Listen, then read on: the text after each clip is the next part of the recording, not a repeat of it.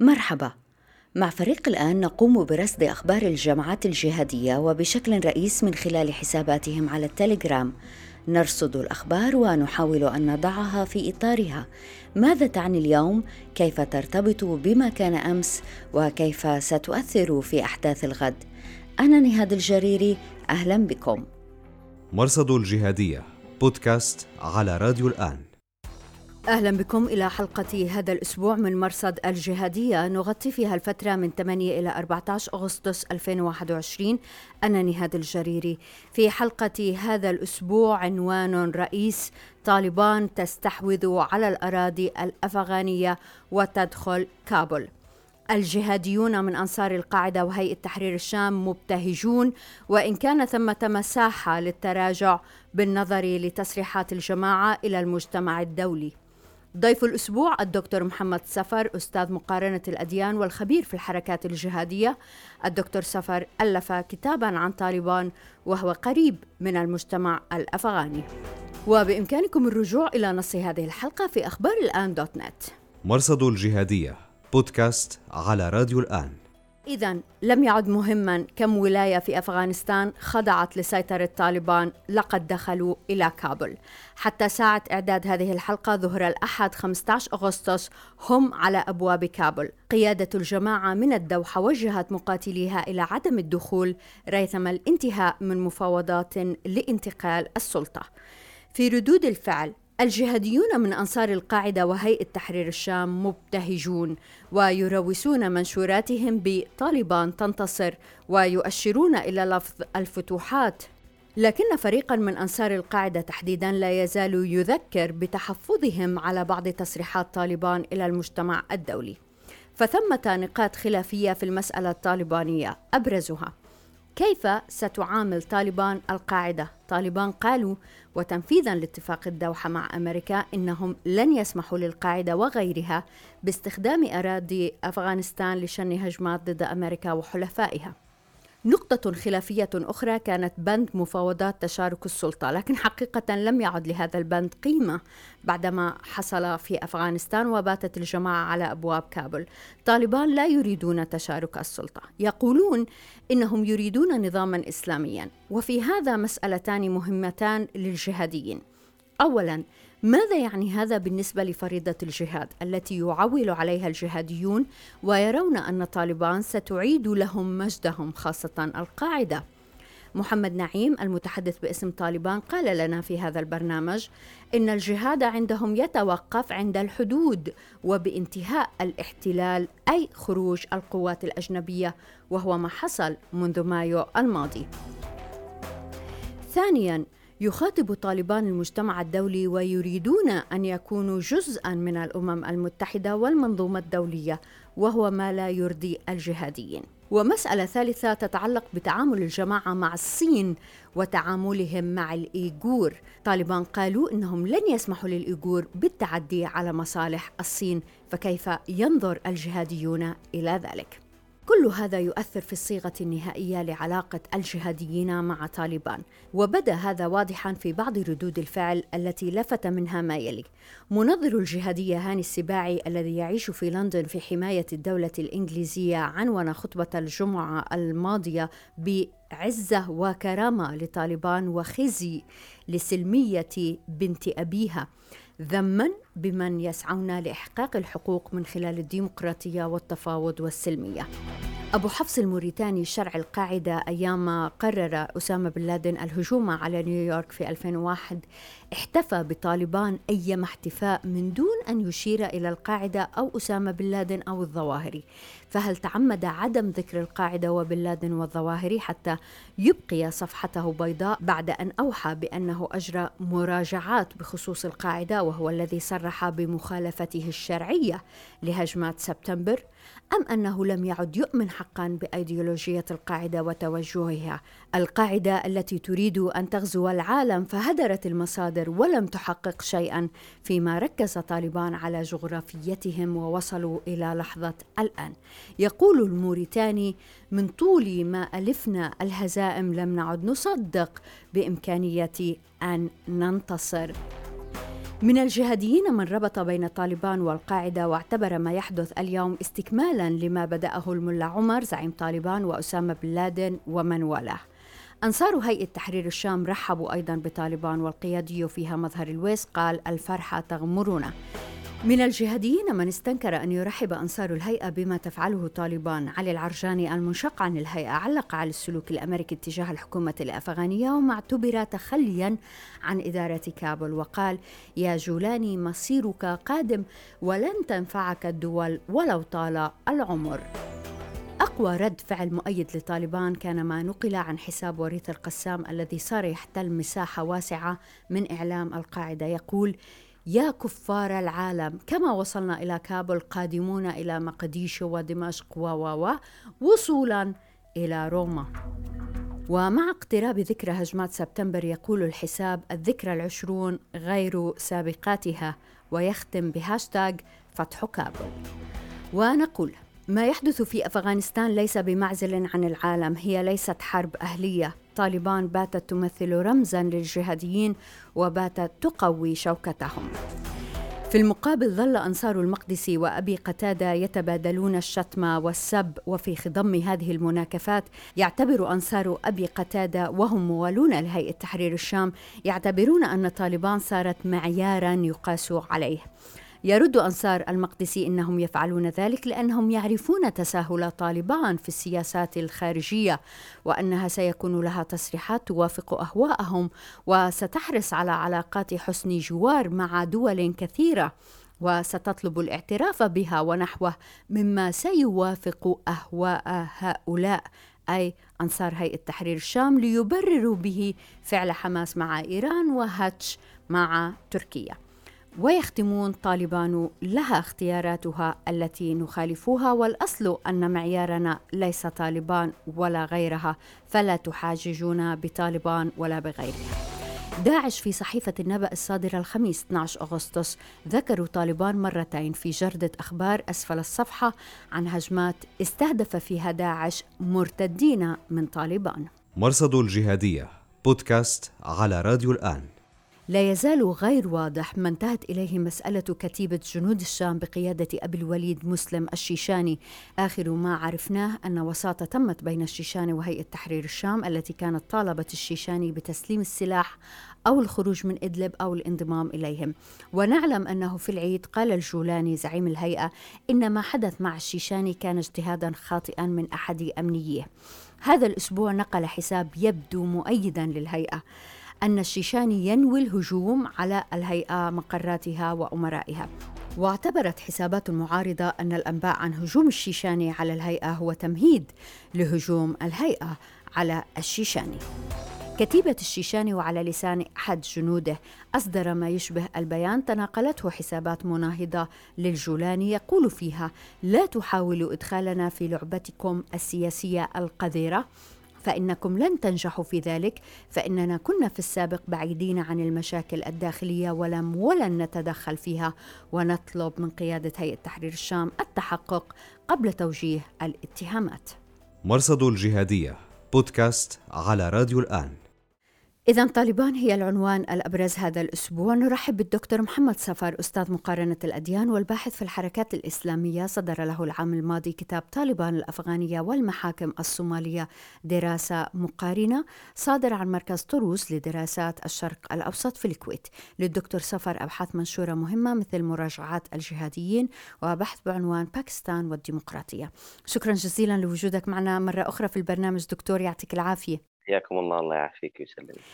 دكتور سفر حضرتك قريب من المنطقة وأفغانستان وكتابك مهم جدا. هل فاجأتك أحداث الأيام القليلة الماضية؟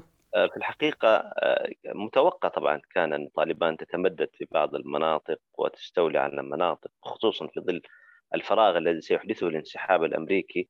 آه، أفغانستان كانت تدار من قبل القوات الأمريكية بشكل من الناحية العسكرية طبعا من ناحية التأمين النواحي الأمنية للحكومة الأفغانية. ولذلك انسحاب القوات الأمريكية لا شك يحدث فراغ لكن هل كان من المتوقع آه، أن يكون هذا التمدد بهذه السرعة وتسقط مدن رئيسية كبيرة في الحقيقة في يد طالبان آه، بالذات في الشمال؟ يعني كنا نتوقع يكون هناك تمدد في المناطق التي تعتبر مناطق الانتشار الطبيعي لحركة طالبان من ناحية عرقية على الأقل دعنا نقول في الجنوب الأفغاني. هذا أمر كان متوقع. وهذا ما حدث في المرة الماضية حينما استولت طالبان على أجزاء كبيرة من أفغانستان في فترة حكمها السابق يعني في عام بعد عام 94 آه، تمددت طالبان في المناطق الجنوبية ثم الغربية ثم آه، يعني آه، استولت على كابول ودخلت في بعض المناطق الشمالية. لكن هذه المرة حقيقة طالبان يبدو أنها اتبعت سياسة جديدة أو استراتيجية جديدة فبدأت من الشمال في الحقيقة. مدن الجنوب لم تسقط إلا مؤخرا يعني بدأت من الشمال. كمفاجئ نعم هو مفاجئ لكثيرين هذه السرعة لكن هل كان متوقع أن طالبان آه، تتمدد وتستولي؟ هذا أمر متوقع وطبيعي آه، خصوصا آه، وأن هناك حقيقة حالة دعنا نقول من عدم الاستعداد المعنوي النفسي لدى أفراد الجيش الأفغاني والشرطة والمؤسسات الأمنية الأفغانية. يبدو أنهم لم يستفيقوا بعد من صدمة قرار الانسحاب الأمريكي. آه، وهذا شيء غريب آه، يعني أن المفاوضات في الدوحة أخذت فترة طويلة جدا في الحقيقة. آه، سنوات وهناك مفاوضات تجرى في الدوحة. فكيف لم تتضمن هذه المفاوضات أي نوع من تهيئة الأطراف الأخرى الموجودة في الساحة الأفغانية لتستعد لمرحلة ما بعد اتفاقية السلام. آه، يعني آه، البعض حتى سمى هذه الاتفاقية أنها لم تكن اتفاقية سلام في أفغانستان بين الولايات المتحدة الأمريكية وبين طالبان بقدر ما هي أشبه باتفاقية تسليم وتسلم ما بين القوات الأمريكية وبين حركة طالبان. حقيقة نحن بحاجة لأن نزور مرة أخرى اتفاقية الدوحة لأنه البند الوحيد اللي تنفذ هو الانسحاب الأمريكي. الاتفاقية بتتضمن أربع بنود لكن بحسب الاتفاقية يسير هذا البند بموازاة البنود الأخرى خاصة تشارك الحكم آه لكن هذا ما حصل. دكتور سفر كتبت في حسابك على الفيسبوك إنك تواصلت مع أفغان في ولاية قندوز وسألتهم عن أحوالهم بعد ما سيطر الطالبان على الولاية. ومرة أخرى أنت تتحدث من موقف العارف والحقيقة أنت من الباحثين العرب القليلين القريبين من المنطقة. مما سمعته من هؤلاء هل تغير الطالبان عما كانت عليه قبل عشرين عام؟ لا فوجئت في الحقيقة حينما تواصلت معهم آه كان ردة فعلهم آه، يعني سلبية جدا تجاه حركة طالبان كنت أتوقع أن أجد أن هناك نوع من آه، الترحيب على الأقل. وإن لم يكن ترحيب فعلى الأقل آه، كنت أتوقع أن يقولوا نحن لم نكن نتوقع طالبان تدخل بهذه الطريقة الطيبة و... بل بالعكس فوجئت من هؤلاء الإخوة الذين تواصلت معهم أنهم يتحدثون وكأننا نعيش تجربة 96 دخلوا علينا وضربوا البيوت وكسروا ونهبوا بعضهم حتى بعض الممتلكات وطردونا ومن الخوف هم حتى بعضهم قالوا أخرجنا عوائلنا ليلا سرا وهربناهم تهريب إلى ولايات مجاورة وبعضهم لا يدري حتى أين ذهب أولاده وأين يتواجدون. فهذا كأننا نعيد نفس السيناريو القديم. هو حقيقة السؤال الذي يطرح نفسه والطالبان تغيرت كما تفضلت بهذا السؤال. أنا آه، لا أدري كيف تتغير طالبان يعني. هم 20 عام وهم إذا إذا جزمنا أن الذين دخلوا قندز أو الذين دخلوا المدن الأفغانية هم جميعهم من أتباع حركة طالبان أي أتباع هذه المدارس الدينية التي تخرجت منها طالبان وينتمون إلى طالبان حركيا وفكريا وتنظيميا. هذا إذا جزمنا بذلك لأني لا لا أؤمن أن كل من يقاتلون اليوم في آه، في أفغانستان تحت مسمى طالبان هم طالبان في الحقيقة. آه، خصوصا آه، وأن هناك أعداد كبيرة تنضم إلى طالبان. متى انضموا هؤلاء طالبان؟ هل كانوا هؤلاء طلبة وكانوا مدنيين عاديين يعيشون في وسط الناس ثم انقلبوا فجأة وأظهروا حقيقتهم؟ يعني بمعنى كانوا طابور خامس لطالبان في الداخل الأفغاني وحينما بدأت طالبان تعود إلى الساحة من جديد أظهروا ولائهم لطالبان. هذا يستبعد حقيقة يستبعد.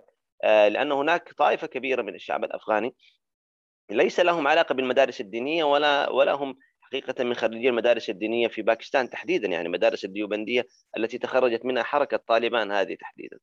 آه، فكيف كيف نستطيع أن نقول أن طالبان تغيرت وهم لم يمارسوا عملية سياسية ولم يمارسوا إدارة الدولة خلال العشرين العام الماضية ولم يكن لهم معاهد حتى مؤهلة ولا هيكل تنظيمي واضح. نستطيع أن نقول أن هؤلاء طالبان هم الآن يهيئون أنفسهم لإدارة الدولة في المرحلة القادمة ولهم الآن 20 سنة يتدربون على ذلك ويتدربون في مؤسسات دولية وي... طالبان إذا كانوا قد أتوا من هذه الكهوف ومن هذه المغارات ومن هذه الجبال التي لجأوا إليها فكيف يمكن أن يكونوا تغيروا؟ بل بالعكس قد الآن يبدو أن دخول طالبان إلى الساحة من جديد يكون فيها نوع من النقمة والانتقام أيضا يعني هذا وارد أيضا. لذلك قد نجد سلوكيات أشد وأعنف مما كان عليه طالبان في الفترة الماضية. وفي المقابل 20 عام الشعب الأفغاني يبني نفسه ويبني مؤسساته. ولذلك آه، كل من زار أفغانستان وزار آه، وراء كابول أو المدن الرئيسية مزار شريف وحتى قندهار وجلال آباد وهرات وغيرها من المدن يلمس أن الشعب الأفغاني في 20 عام حاول أن يبني دولة، حاول أن يعيد مؤسسات الدولة التي انهارت بسبب الحروب المتواصلة في أفغانستان، لم تكن في أفغانستان آه، في أيام الاقتتال سواء بين الفرقاء الأفغان أو في أيام السوفيات بعد انهيار مؤسسات الدولة لم تكن هناك مؤسسات دولة لا مؤسسات تشريعية ولا قضائية ولا تعليمية ولا غيرها ولا حتى مؤسسات الأمنية ولا ولا دستور يحتكم إليه الشعب الأفغاني.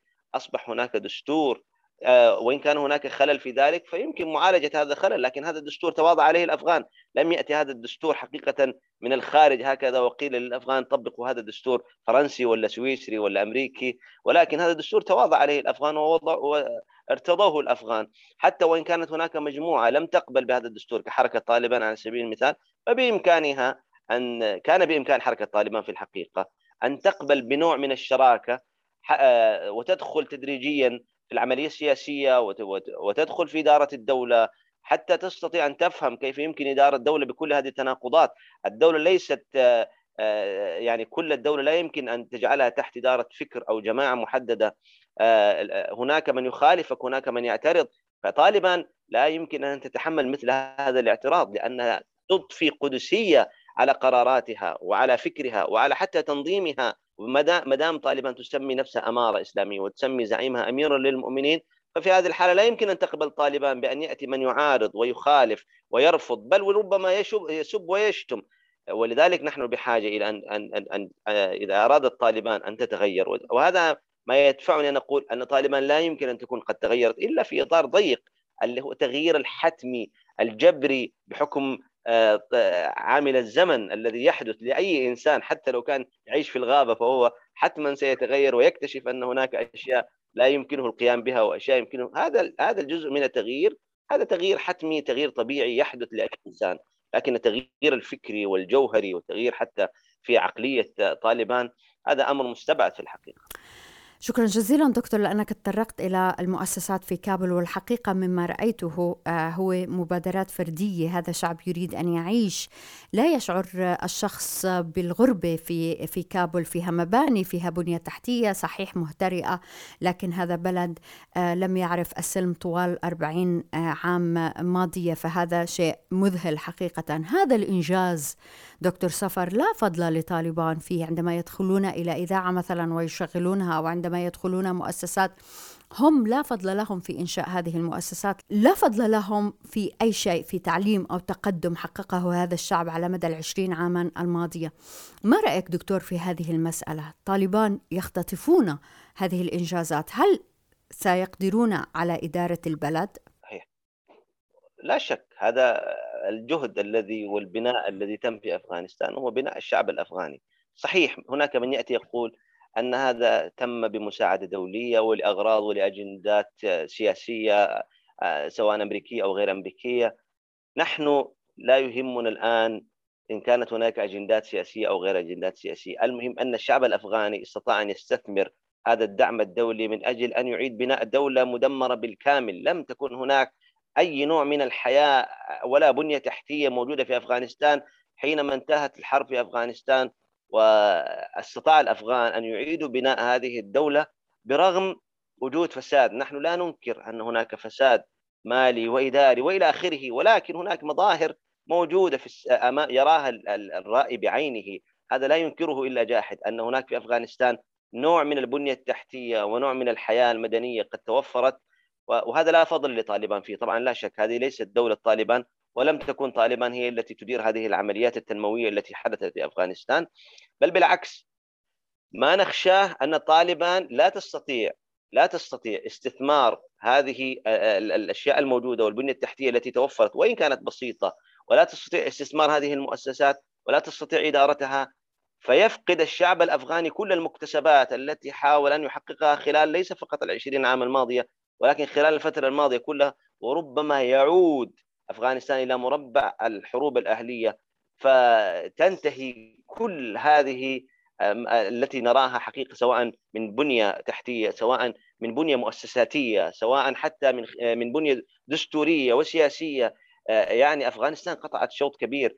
يكفي وجود برلمان في بلد مثل أفغانستان. ووجود هناك عضويات وسواء من المرأة ولا من غير المرأة 27% من مقاعد البرلمان مخصص للمرأة. فكيف تستطيع طالبان أن تدير مثل هذه المؤسسات الدستورية والتشريعية والقضائية والصحية والتعليمية إن لم تكن لديها كوادر مؤهلة، لكن هنا نقطة مهمة جدا ينبغي أن نتحدث. قد يأتي البعض يقول نقطتين، النقطة الأولى أن أفغانستان آه، كلها تعاني من هذا التخلف والجهل وليس طالبان ب يعني بدعة من هذا المجتمع، لا هناك فرق كبير، الشعب الأفغاني في 20 عام الماضيه اهتم بالتعليم حتى على مستوى النساء. أغلب من كنا نراهم في مؤسسات التعليم في أفغانستان كانوا من النساء سواء المعلمات أو الطالبات.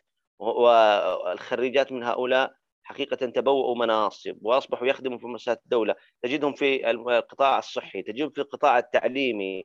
تجدهم في قطاع الإعلام فاعلين. أنا أتحدث عن المرأة لأن هناك إشكالية الآن ستواجه المرأة في ظل آه، هذه العقلية الطالبانية التي يمكن آه، أن تحكم أفغانستان.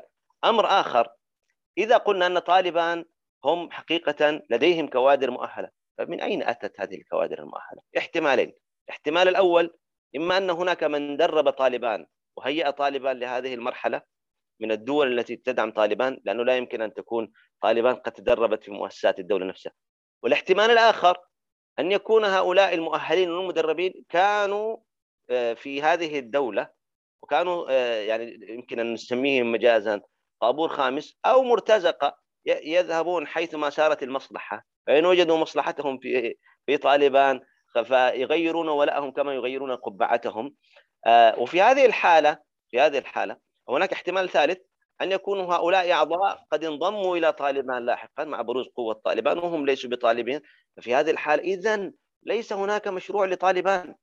إذا كانت طالبان فتحت الباب لانضمام كما قالوا هم آه، أن والي لوز آه، والي إحدى الولايات المؤخرة التي سقطت في يد طالبان قال أن الوالي انضم إلى إلى حركة طالبان باختياره وطوعه اظن والي لوغر ربما. آه، السؤال الذي يطرح نفسه اذا أين مشروع طالبان إذا كان كل من كان في الحكومة يستطيع أن ينضم إلى طالبان فأين هو المشروع الطالباني؟ إذا ليس هناك مشروع فكري ولا إيديولوجي لطالبان إنما طالبان مجرد جماعة سياسية جديدة تريد أن تضمن أكبر عدد ممكن من الولاءات القبلية والولاءات السياسية لتصل إلى السلطة في أفغانستان طوال الفترة الماضية دكتور ونحن نسأل عن طالبان والبيعة مع القاعدة وعن سلوكهم اتجاه القاعدة وهم يؤكدون أن القاعدة لا مكان لها بينهم في أفغانستان المستقبل وأن الأمور اختلفت هل نصدق طالبان؟ وهل لديك معلومات عن وجود مقاتلين للقاعدة في صفوف طالبان الآن؟ موضوع القاعدة وطالبان طالبان لا تستطيع الآن طبعا أن تبرز أي نوع من العلاقة مع القاعدة لأنها تدرك أن هذا ملف حساس جدا بالنسبة للولايات المتحدة الأمريكية. الولايات المتحدة الأمريكية لم تدخل أفغانستان بسبب طالبان وإنما دخلت أفغانستان بسبب القاعدة. ولذلك وهذه من التزامات طالبان في اتفاقية الدوحة من البنود الأربعة الرئيسية آه، أن طالبان لن تسمح لمثل هذه الجماعات أن تتخذ من أفغانستان من الصوية ولذلك حتى وإن كانت هناك علاقة بين طالبان وبين القاعدة فلن تستطيع طالبان أن تفصح ولن تسمح لأعضاء القاعدة أن يظهروا للعلن آه، وإن كان هناك بعض الأعضاء من من تنظيم القاعدة مع طالبان فلا يمكن أن يعلنوا آه، هذا الانتماء بشكل علني. آه، لكن أنا في رأيي أن تنظيم القاعدة أصلا هو كتنظيم تعرض للضعف طبعا بسبب الهجمات الأمريكية لها في أفغانستان وحتى في باكستان. ولم يعد التنظيم بذات القوة الذي كان عليه قبل 20 عام حينما كان طالبان تحكم أفغانستان. اليوم حتى وإن كان تنظيم القاعدة موجود فيمكن أن يذوب هذا التنظيم تحت مسمى طالبان ولا إشكال. ولكن هل يستطيع هذا التنظيم أن يمارس مشروعه العالمي من خلال حركة طالبان؟ فلا أتوقع طالبان تسمح للتنظيم أن تستخدم اسم طالبان لانها تعلم أن هذا الملف حساس جدا وأن العالم ستعادي طالبان. إن سمحت طالبان بالاشكاليه الرئيسية في رأيي ليست تنظيم القاعدة حاليا إنما داعش. إذا آه، واجهت طالبان داعش في أفغانستان وبحكم أن أن أن طالبان ربما يكون بينها وبين القاعدة حلف خفي آه، وبين القاعدة وبين داعش حاليا نوع من التوتر آه، ويصل إلى العنف أحيانا في بعض الملفات. فقد نجد هناك نوع صدام آخر في الساحة الأفغانية بين طالبان والقاعده من جهة وبين داعش من جهة أخرى وربما تكون آه، وربما يكون صداما قاسيا وعنيفا جدا خصوصا وأن بعض الهجمات الأخيرة من بينها ما حدث في آه، عيد الأضحى من قصف لقصر الجمهوري أثناء صلاة العيد وكان الرئيس الأفغاني والقيادات الأفغانية يؤدون الصلاة. داعش تبنى آه، تبنى هذا الهجوم داعش. وطالبان استنكرت يعني هذه الحادثة. وهذا الدليل على أن داعش نشطه في أفغانستان وأن داعش لديها أجندات ولديها رؤية تختلف عن رؤية طالبان خصوصا وأن طالبان أمام خيارين إما أنها تغير من سلوكها وتغير من بعض أفكارها وخصوصا من نظرتها للتعامل مع الدولة ومع الشعب وهذا يجعل طالبان في نظر داعش مجرد عميل جديد للأمريكان وأن طالبان قد باعت الدولة وباعت القضية وأن ويتهمون بالخيانة وربما بالرده حتى. ولذلك نجد هذا النوع من الصدام قد يحدث في أفغانستان قد يكون عنيفا وتتحول أفغانستان مرة أخرى لساحة صراع جديدة آه، حقيقة لم آه، نصل إلى الهدف المنشود من اتفاقية سلام الدوحة ولن يكون هناك سلام ننشده من آه، خلف هذه الاتفاقية لأن الاتفاقية إلى اليوم إلى اليوم لم تثبت أنها محل اتفاق ورضا كل القوى السياسية في أفغانستان. الدكتور محمد سفر شكرا جزيلا على كل شيء دكتور يعطيك العافية. الله يعافيك ويسلمك بارك الله فيك جزاك الله خير وموفقين إن شاء الله. وشكرا جزيلا لوجودكم معنا في راديو وتلفزيون الآن. أنا نهاد الشريري مع السلامة. مرصد الجهادية بودكاست على راديو الآن.